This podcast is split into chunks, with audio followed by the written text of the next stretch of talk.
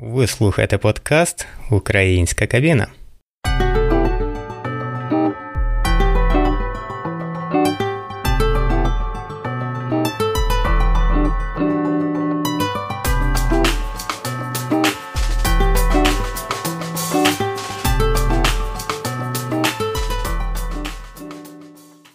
Вітаю, любі слухачі.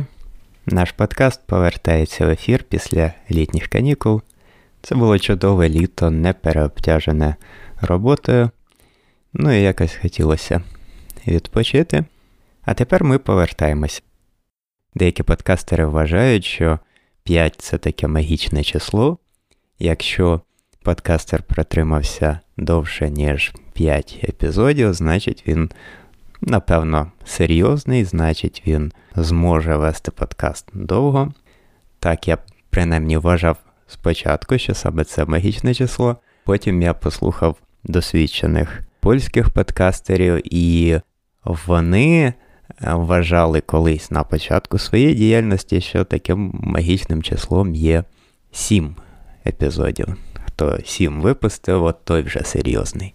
І потім вони ж, е, коли вже стали цим займатися, вони побачили, що насправді, якщо хтось починає подкаст і потім його покидає, то дуже часто це відбувається і пізніше, коли вже, наприклад, 30-40 випусків записано. Коли людина, наприклад, створювала подкаст із якоюсь комерційною метою, 30-40 випусків зробила, і не отримавши за цей час якогось прибутку, людина просто перестає цим займатися. Так чи інакше, будь-які магічні числа умовні. Тут мені згадалася історія, як колись давно-давно одна перекладачка опублікувала чи то поради для молодих перекладачів, які вперше збираються в кабіну, чи то розповідь про те, як е, хтось з нею перекладав вперше в житті. І тут в коментарях з'явилася людина зовсім з іншої країни, яка так е, суворо запитала: а навіщо це ви цим займаєтеся? А ви взагалі хто? А ви скільки перекладаєте? А ви вже перекладали скількись там днів? І я не пам'ятаю, скільки там точно тих днів було, але пам'ятаю, що здається, якесь не кругле число, якесь е, чи то 130, чи то 140. Я пам'ятаю, що я теж тоді був таким початківцем, рахував, скільки днів я відперекладав, і можливо, я думав, що мені у вісні прийде та людина з коментарів і скаже: О, тепер ти крутий. Але відперекладав я стільки днів і двічі по стільки, і потім вже втомився рахувати. А зелена фея все ж таки не з'явилася. Працювати над собою треба так само, як і тоді, коли початківець, і в цьому сенсі, ну я не знаю, чи якісь зміни повинні відбуватися. Працюйте над собою завжди. Ну і наш подкаст, сподіваюся, незважаючи на будь-які там магічні цифри, ви бачите, що він живе і розвивається, він е, робочий як корабельна сосна, як зараз прийнято казати. Так що все в нас з вами буде добре. Ну, я не називаю це новим сезоном, але, скажімо так, після канікул у нас буде те, що було і раніше. Будуть соло-епізоди, будуть інтерв'ю із синхроністами, іншими перекладачами, людьми, які в той чи інший спосіб дотичні до світу перекладу, світу слова. Будуть, сподіваюся, якісь для вас сюрпризи, можливо, щось із цього вам сподобається на це весь розрахунок. Що ще хочеться додати, дякую Наталії Сліпенко за рекламу мого телеграм-каналу. Останній раз мені так допомогла, ну, мабуть, Катерина Михайлівна Шульман, від якої от десь е, стільки само людей прийшло. Бачите, робити добро інколи дуже просто. Але найкраща допомога, звісно, в тому, що ви слухаєте цей подкаст. Слухаєте регулярно, слухаєте всі випуски. Всі, хто нас слухає, ви прекрасні. Правда, правда. А тепер час починати. В цьому випуску на вас чекатиме рекомендація одного досить цікавого подкасту. Також буде розбір одного цікавого тексту, про який я довідався на цьому подкасті. Цим текстом я користуюся як можливістю порівняти нашу професію синхронного перекладача із професією продюсера на телебаченні. І також буде у нас в кінці анекдот. Анекдот про овець. Якщо я забуду, то нагадайте мені.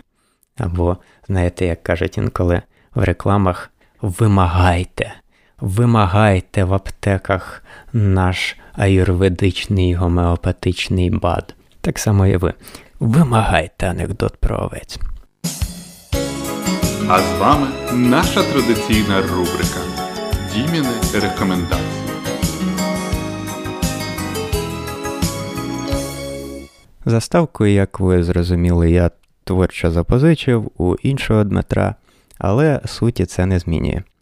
Я хочу почати із рекомендацій, і знову, як в одному із попередніх випусків, у четвертому, здається, хочу запропонувати вам подкаст не про переклад, і він не українською, а російською мовою. Більше того, цього разу це подкаст, якого вже немає. Але його можна нагуглити. Він називається Зашкварний продюсер. Здавалось би, професія продюсера і синхронного перекладача це мало чим схожі речі, але є в них дещо спільне. Це робота складна, часом виснажлива і водночас часом досить цікава. Як у нас, так і у продюсерів бувають ситуації, коли щось пішло не так, коли хтось помилився, коли склалася якась незручна ситуація, непередбачувана. І думаю, як у нас, так і у них є причини про це зазвичай відкрито не говорити. Ну, зокрема, які це причини у перекладача. Якщо перекладач помилився сам. Ну, звичайно, він про це не зацікавлений говорити, тому що так слона не продаси. Тебе ніхто денег не дасть. Клієнт або потенційний клієнт може подумати, ага, він помилився десь, значить він може помилитися і в мене на замовленні. Значить, погано про себе не говоримо. Хто ще міг би якось е, помилитися, зробити щось не так? Ну, звичайно, інший перекладач, з яким ми перекладаємо. Тут принцип такий: про колегу говоримо або добре, або ніяк. І справа не лише в тому, що ти сподіваєшся, що колега тебе покличе на якусь роботу або комусь запропонує. Ні, справа ще й в тому, що тут закон карми в цьому випадку діє якось аж занадто швидко і очевидно.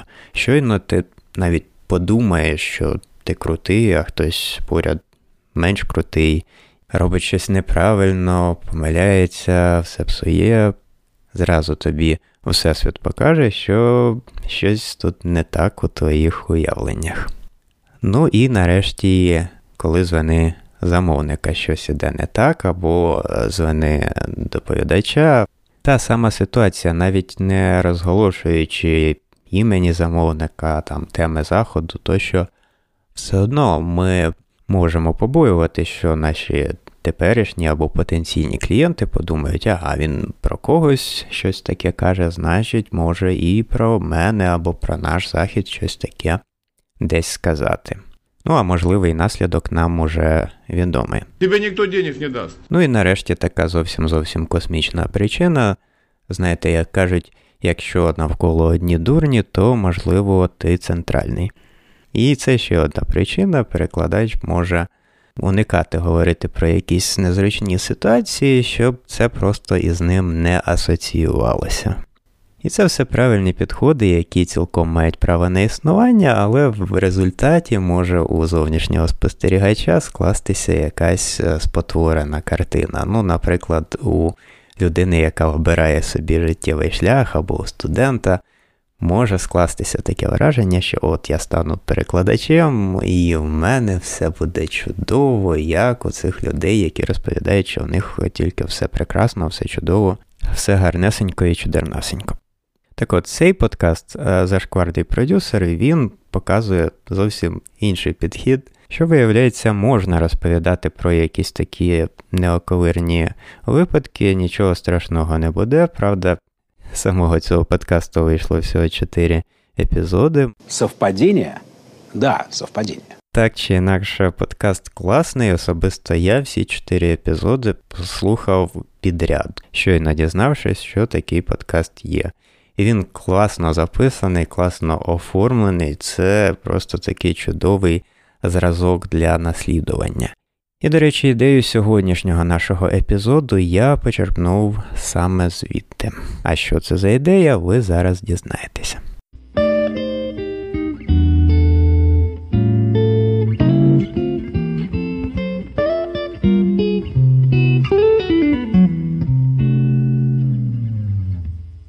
З одного з випусків подкасту Зашкварний продюсер я довідався про такий жартівливий перелік тверджень про професію продюсера, перше з яких було продюсер не людина. І я відразу, звісно ж, замислився, чи перекладач людина, маючи на увазі в першу чергу усного перекладача і в першу чергу синхроніста. І зараз я вам пропоную наступне. Ми візьмемо цей список, навіть розширену його версію, бо тут більше пунктів, ніж у тому переліку, яким користувалися авторки програми Зашкварний продюсер. У нашій версії буде 21,5 пунктів. Кожен з цих пунктів я швиденько перекладу. Далі ми подумки замінимо слово продюсер на слово перекладач, слово кореспондент на слово доповідач, і подивимося, чи це все працює у нашій професії. Ну і що тут ще треба додати, що цей перелік було складено ну, якийсь час тому, можливо, 15 років тому. Так що ми, по суті, порівнюємо професію продюсера, якою вона була тоді, із е, професією усного перекладача, якою вона є зараз, ну або була до початку карантинних заходів. Так що це теж треба враховувати, хоча я не думаю, що зміни такі вже аж аж аж суттєві. Отже, 21,5 страшний факт про продюсерів. Перше. Продюсер не людина. Три знаки оклику. А перекладач людина чи ні. Можна по-різному на це дивитися, але я б сказав, що перекладач точно меншою мірою людина, ніж доповідачі та інші учасники заходу. Перекладач це щось схоже на автомат, який чує слова однією мовою і говорить слова іншою мовою. Звісно, це автомат не дешевий, звісно, до нього певні високі вимоги, зокрема, які полягають в тому, що він говоритиме не так, як автомат, а як жива людина. Але при цьому, принаймні під час роботи, перекладач не висловлює нічого від себе і навіть на емоційному рівні намагається доносити повідомлення ну приблизно так, як воно було. Звісно, якщо доповідач говорить нерозбірливо, на одній ноті зі словами паразитами тощо. Тут ми навіть в перекладі його трошки поліпшимо, але принаймні перекладач не повинен виглядати і звучати значно яскравіше, ніж е, все, що відбувається в тому місці, куди його запросили працювати. Інакше він уже, так би мовити, не зовсім перекладач. Наведімо такий приклад: от годинник. Годинник це нібито пристрій, який е, використовується, щоб дізнатися, котра година. Але в реальному житті може статися так, що годинник не лише для цього використовується, що за допомогою годинника, наприклад, людина сповіщає іншим про свій соціальний статус або фінансові можливості і таке інше. От, наприклад, один відомий інстаграмер любить купувати дорогі годинники. І він може у якійсь із своїх сторіс сказати так. Ну що, шановні підписники, я тут залетів трамбанутись на Фабіус, і ой, дивіться, годинник випадково в кадр потрапив. Е, Ясно, що в цьому випадку годинник, як мінімум, не тільки годинник. Так само і з перекладачами. Йдучи перекладати якийсь захід, ми за гроші чи ще за якісь духовні цінності добровільно погоджуємось, що ми не будемо головною родзинкою заходу. Як мінімум, ще щось цікаве, крім нашого перекладу, там буде. А якщо ні, то навіщо взагалі йти на такий захід? А? Пункт другий. Продюсер наївно вважає, що теж трохи знається на журналістиці. Ну, у нашому випадку, який був би еквівалент, перекладач вважає, що він теж знається на тій темі, щодо якої перекладає. І тут ситуація амбівалентна. З одного боку, дійсно, якщо ми багато років перекладаємо певну тему, багато років старанно готуємося до кожного заходу, і навіть у свій вільний час, десь на канікулах, можемо почитати якийсь підручник, пройти якийсь е, курс. Ну, дійсно, якісь знання в цій галузі у нас з'являються, у деяких перекладачів досить ґрунтовні. І навіть якщо ви вперше йдете на якийсь захід із цієї теми, ви для слухача повинні звучати як людина, яка, ну, хоч трохи на цьому знається. Протилежний варіант був би просто-напросто небезпечний. Але це для зовнішнього спостерігача. А всередині важливо пам'ятати, що перекладаючи, наприклад, медичний захід, ви все одно не лікар. І навіть якщо у вас є якийсь диплом, от скажімо, в мене є айтішний диплом, я магістр комп'ютерних наук з відзнакою. Ну то й що, я цей диплом отримав понад 12 років тому. Айтішником як таким не працював, якщо не рахувати торгівлю комп'ютерами. Так що навіть маючи диплом, я не повинен почувати на лаврах, я повинен готуватися до заходу, і якщо є така можливість, і я чогось не розумію, на перерві цілком нормально підійти до когось із учасників заходу, проконсультуватися, чому ні.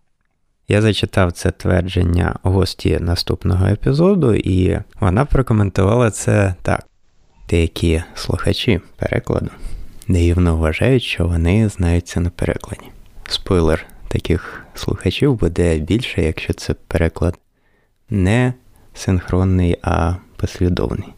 Ну, людина дійсно, можливо, трохи знає англійську, і нудно слухати двічі ті самі речі, і перекладач може отримати чудовий бонус, чергові коментарі в стилі Ой, там же було содіум, чого ви не сказали про соду? Такими історіями можна потім прекрасно розважити колег, ну і, звісно, розповісти на подкасті Українська кабіна, коли ви будете нашим гостем. А ми переходимо до третього пункту цього переліку. Продюсер робить із страждань людей рейтинги.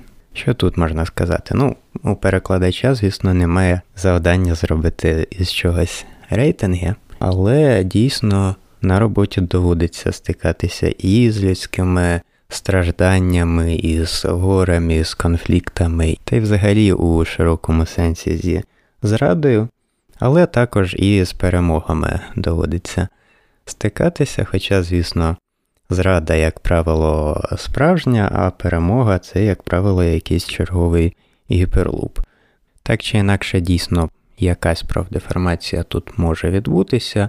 І, до речі, повертаючись до першого пункту, ще одна причина, чому перекладач не людина, це те, що думка перекладача в силу роботи може не збігатися із думкою середньостатистичного українця. Тому, якщо захід стосується якоїсь політичної теми і а, в перерві, чи, наприклад, у машині дорогою на якусь наступну локацію, коли перекладача запитають його думку, перекладач дуже часто всіма можливими способами пробує з'їхати, поморозитися, зіслатися на якісь існуючі і неіснуючі документи, згідно яких йому не бажано це робити. Навіть якщо захід ніяк не пов'язаний із темою, яка обговорюється, навіть якщо це у вільний час, просто дружня бесіда, якщо іноземець просто цікавиться моєю думкою з якогось питання, то я перш за все, як правило, починаю з того, що зважайте на те, що це думка перекладача, якому доводиться стикатися багато з чим. Це не думка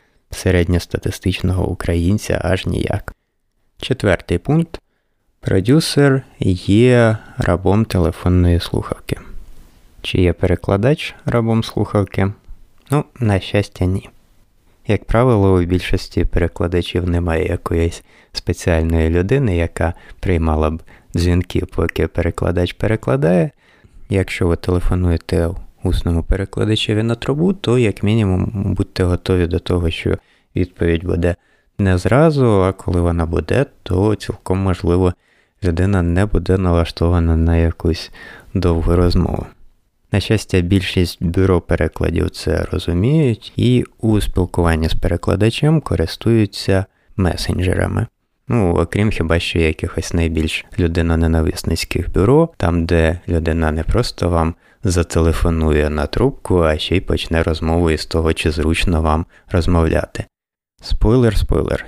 Ні, не дуже зручно, тому що я у 21 столітті. На щастя, таких небагато, і навіть більшість прямих клієнтів прекрасно розуміє специфіку вашої роботи і тому спілкується електронною поштою, месенджерами, ну або чекає, коли ви зателефонуєте у відповідь. Наступний пункт п'ятий.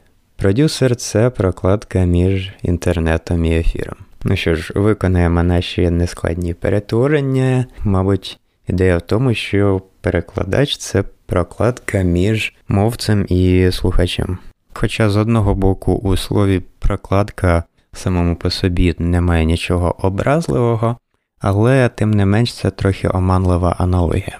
Чому? Тому що прокладка це досить проста і примітивна річ. Вона не потребує підготовки до роботи, її, як правило, можна швидко замінити. Деякі замовники до усного перекладача ставляться приблизно так.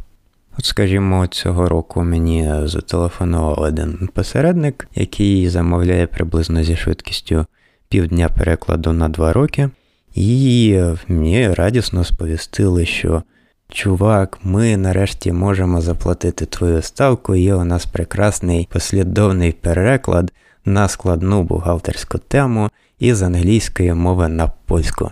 Початок через дві години. Ти вже виїжджаєш? Навіть не враховуючи того скромного факту, що переклад був у Києві, а я за три години від Києва, то все одно так справи не робляться. Перекладач це не прокладка. Ще в цьому реченні є слово інтернет. Синхронний переклад вигідно відрізняється від послідовного, тим, що все ж таки одне-два слова дійсно можна піддивитися в інтернеті, поки перекладаєш, особливо у перерві, особливо коли перекладає твій колега. Єдине, що коли вже сідаєш перекладати, то починати гуглити вже трошки пізно. Це може бути хіба що якийсь останній штрих. Але, звичайно, більша частина підготовки робиться ще до початку перекладу, десь в іншому місці, в інший час, скажімо, вдома у перекладача у його вільний час, або у окремий день, який виділяється на ознайомлення з матеріалами на великих серйозних заходах. Так, навіть таке буває, і так це навіть окремо оплачується. Наступний шостий пункт. Продюсер не здатний до розмноження. Таким чином, інтимного життя і його складових, безсонних ночей, алкогольного дозвілля та іншого, продюсер не потребує. По-перше, я на початку зазначив, що цей перелік складено 15 або більше років тому, і тут ми бачимо, які е, страшенні стереотипи циркулювали серед продюсерів 15 років тому. Наприклад, що для розмноження потрібне якесь алкогольне дозвілля. Сюрприз-сюрприз не потрібне. І це я кажу не лише як людина, яка інколи перекладає на заходах, присвячених штучному заплідненню. Я навіть одного разу став мимовільним свідком не розмноження, як хтось смів би подумати, а саме відтворення перекладацької професії у окремо взятій родині. Сталося це так. Кілька років тому я мав перекладати на одному заході з досить відомим перекладачем, у якого, скажімо так, більше ніж двоє дітей. Точніше, навіть так. Спочатку не планувалося, що я маю там перекладати, але буквально за кілька днів до початку заходу зателефонував мені інший перекладач, у якого ще більше дітей, і сказав: Ну, слухай, тут переклад один, ну, може б ти якось сходив. Приходжу я на той захід, і дійсно сидить там досить відомий перекладач. Ми з ним познайомились, говоримо про різні теми, захід трохи затримується. І тут у нього дзвонить телефон. Він бере слухавку і далі відбувається така розмова. Давай, доню, вперед, ти ж готувалася, все буде круто. А якщо навіть якесь слово забудеш, то так повернися до залу, усміхнися. Ну тобі підкажуть, ну ти ж гарна дівчина, ну вперед, покажи їм там. От такий класичний пеп-ток. І виявилося, що того дня старша дочка цього перекладача вперше виконувала свій справжній послідовний переклад. Так що перекладачі, як бачите, цілком успішно можуть самовідтворюватись. Причому це випадок далеко не поодинокий. Я перекладав з багатьма людьми, у яких хтось із батьків перекладач. Більше того, я навіть час від часу користуюся обладнанням для синхронного перекладу, яке надає в оренду людина, батько якої також надавав в оренду обладнання для синхронного перекладу. Отак буває. Хоча тут все ж таки вільний ринок, і, на відміну від деяких інших професій, вам зовсім не треба чекати, поки якийсь інший перекладач вийде на пенсію або відійде в інші світи. Ви можете почати займатися перекладом будь-коли, якщо у вас до цього є здібності і хороша підготовка, то неодмінно у вас все вийде. Наступний пункт. Продюсер мусить вигадати кореспонденту стендап. Я хочу розповісти вам одну історію. Я хочу вам показати на конкретному прикладі, щоб ви зрозуміли, що я маю на увазі. Я хочу вам, наприклад, показати, ви розумієте, що я маю на увазі. Одна дівчина з південного Коннектикуту Одна дівчина з півдня жила у великій скруті. жила собі на півдні. Вона не мала батьків, не мала друзів, не мала власного психолога. Вона займалась психологією, була психологом власним. Вона зовсім втратила надію на Боже откровення, її дні тяглись безкінечним потоком. Вона все втратила і тяглась без кінця. Алілуя! Тьотька мовчить. Одного разу на її шляху трапився Божий чоловік, пастор.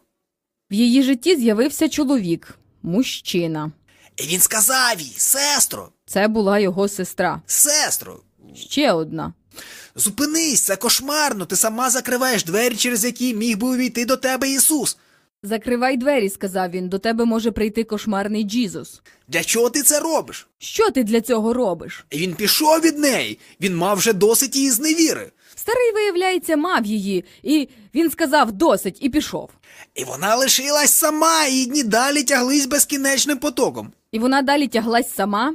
І ось одного разу, коли вона поверталась із закупів Одного разу вона таки потрапила на шопінг. і переходила через вулицю, якийсь п'яний автолюбитель не зміг як слід пригальмувати і збив її з ніг. Вона була вже така п'яна, але не могла спинитись і падала з ніг, як автолюбитель.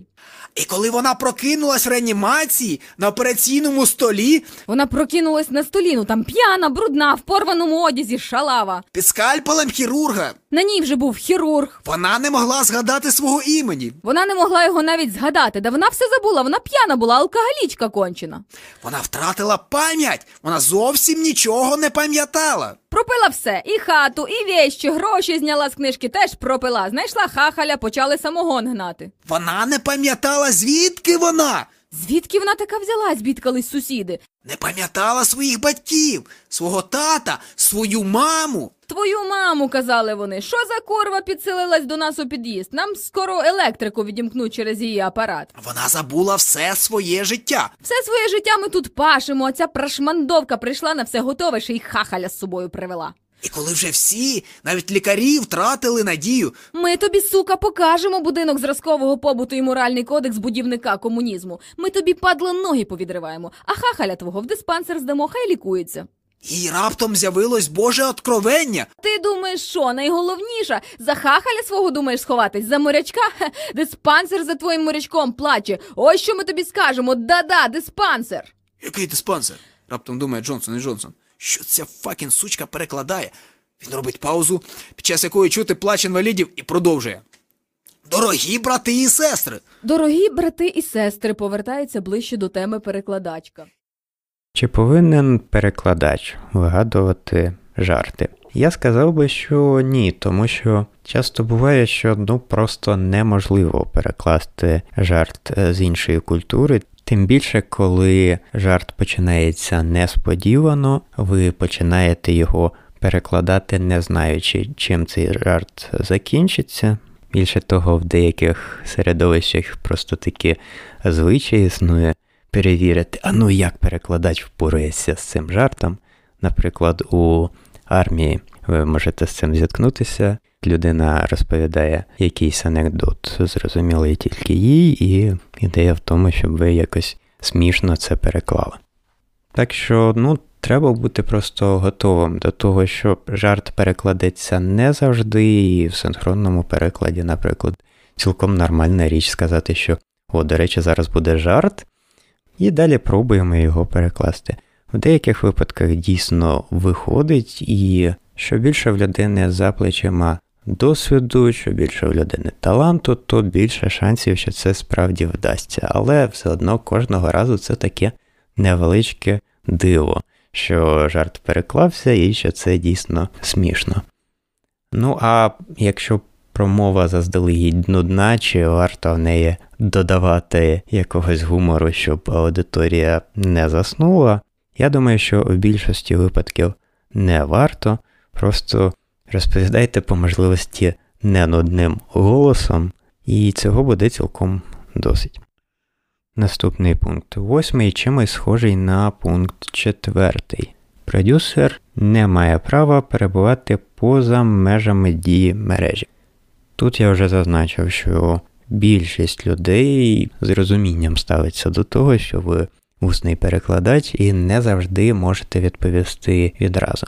Але навіть попри те, що ви користуєтеся месенджером, все одно часто від вас або очікують, що ви відповісте досить швидко, або ви можете відповісти з деякою затримкою, і тоді це просто буде неактуально. Послідовний переклад невигідно відрізняється від усіх інших видів усного перекладу, тим, що тоді на тебе дуже ймовірно звернені погляди усіх слухачів, і при цьому дуже важко одночасно відповідати на якісь текстові повідомлення. Дуже часто буває так, що перекладаєш послідовно, потім береш телефон, бачиш повідомлення від когось із колег або від якогось бюро, запитуєш, що там, а тобі відповідають, та вже нічого. А що там було? Та нічого такого, якесь замовлення на тисячу доларів, а вже хтось інший перекладає, все нормально. Дійсно, раніше у доковідній реальності в пік сезону така подія нітрохи не засмучувала. Зараз це, звісно, трохи інакше виглядає, і коли, наприклад, у травні було дуже мало замовлень у мене, і коли одного дня у суботу після обіду я побачив повідомлення від одного постійного замовника, я, звісно, відразу відповів, що так хочу перекласти, але, на жаль, я з сумом дізнався, що вже цей переклад хтось інший виконує. Хоча пройшло всього кілька годин, і хоча це була субота, а у доковідній реальності той замовник на вихідних ніколи нічого не замовляв, тільки в будні. Ну, але все одно усіх грошей не заробиш і інколи відпочинок дорожчий, навіть якщо на дворі травень 2020-го. Наступне дев'яте. Продюсер не має права випивати і затримуватися із причини похмілля. Цей пункт для більшості з нас не актуальний тому, що немає самого похмілля. Так, цьому можна навіть присвятити окремий епізод, розглянути різні фактори алкоголізації і розглянути, чому колись синхронні перекладачі, можливо, були однією із груп ризику, а зараз значною мірою перестали. Але тут можна зазначити кілька речей. По-перше, те, що в деяких випадках від вас просто такі очікуватимуть, що ви вип'єте зі всіма, особливо якщо ви разом сидите за столом. Коротка порада полягає в тому, що не пийте. Тут є різні рішення. Про деякі успішні практики можна було дізнатися на лекції Андрія Ляшенка на UTIC 2020. Я думаю, що через деякий час ця лекція буде доступна на YouTube каналі UTIC, і тоді я з радістю нею поділюся. Але для власної рекреації перекладачі зараз вживають алкоголь досить таки мало.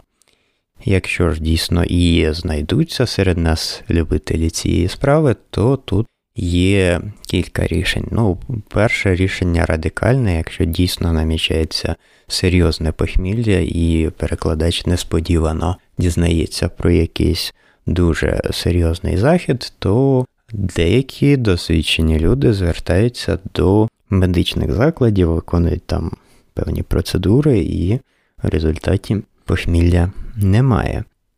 Інший варіант для справжніх професіоналів це коли у вас похмілля, прийти на захід у шикарному костюмі і шикарно, просто шикарно перекладати.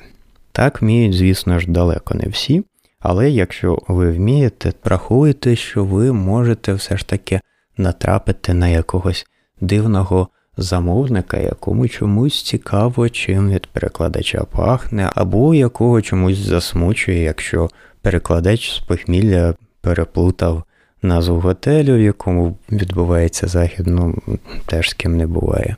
Так а что, а кто не имеет права гахнуть в этой жизни, правильно? Ну і нарешті пам'ятайте про те, що якщо ваші взаємодії з зеленим змієм досить часто відбуваються, то в деяких випадках, просто за статистикою, може виявитися, що зелений змій буде сильнішим за вас, і наслідки будуть якісь несподівані. Тому, якщо це вже так дійсно необхідно, то може замість зеленої фауни краще спілкуватися з зеленою флорою. Я, звісно, тут не фахівець, але деякі досвідчені люди саме такої думки. А наш наступний пункт 10. Продюсер не розв'язує свої побутові проблеми. У продюсера взагалі немає проблем. По-перше, справді, під час перекладу у вас немає проблем, як би смішно це не звучало. Тому що у вас просто зайнятий весь мозок, в тому числі і ті його частини, які зазвичай присвячені придумуванню проблем. Це навіть одна з причин, чому деякі перекладачі ризикують стати залежними від своєї професії. Бо дійсно, коли перекладаєш, особливо щось таке не зовсім просте, то ти в цей момент, строго кажучи, не пам'ятаєш, хто ти такий, як тебе звати, де ти живеш і які в тебе проблеми. Єдине, що ти в цей момент пам'ятаєш, це початок речення, і єдине, чого ти прагнеш, це нормально це речення закінчити. Що стосується побутових проблем, на щастя, багато із них вирішується віддалено, і тут багато синхроністів зазначають, що досить ефективно це все робиться просто з кабіни. Поки твій колега перекладає, можна заплатити за рахунками, можна відправити якийсь звіт у податкову. Я навіть пам'ятаю, що повторно свою підприємницьку діяльність зареєстрував просто з кабіни. Бо моя перша підприємницька діяльність починалася досить давно, мені ще 18 років тільки було. Якийсь час я нею займався, потім надовго виїхав за кордон, так займатися перестав, потім офіційно припинив, а потім треба було це все поновлювати. А звідки поновлювати? Ну, звісно, просто з кабіни. Так що, шановні друзі, ставайте синхронними перекладачами, якщо не стали досі. Частину часу проблем у вас не буде взагалі, а решту часу, принаймні частину цих проблем, ви зможете дуже швидко владнати. Отак, любі слухачі, ми здолали перші 10 пунктів цього переліку. Залишилося ще 11 з половиною. Пропоную повернутися до них за тиждень.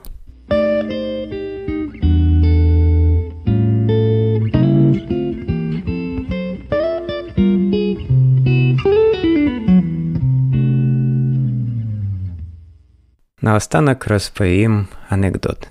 Анекдот про овець.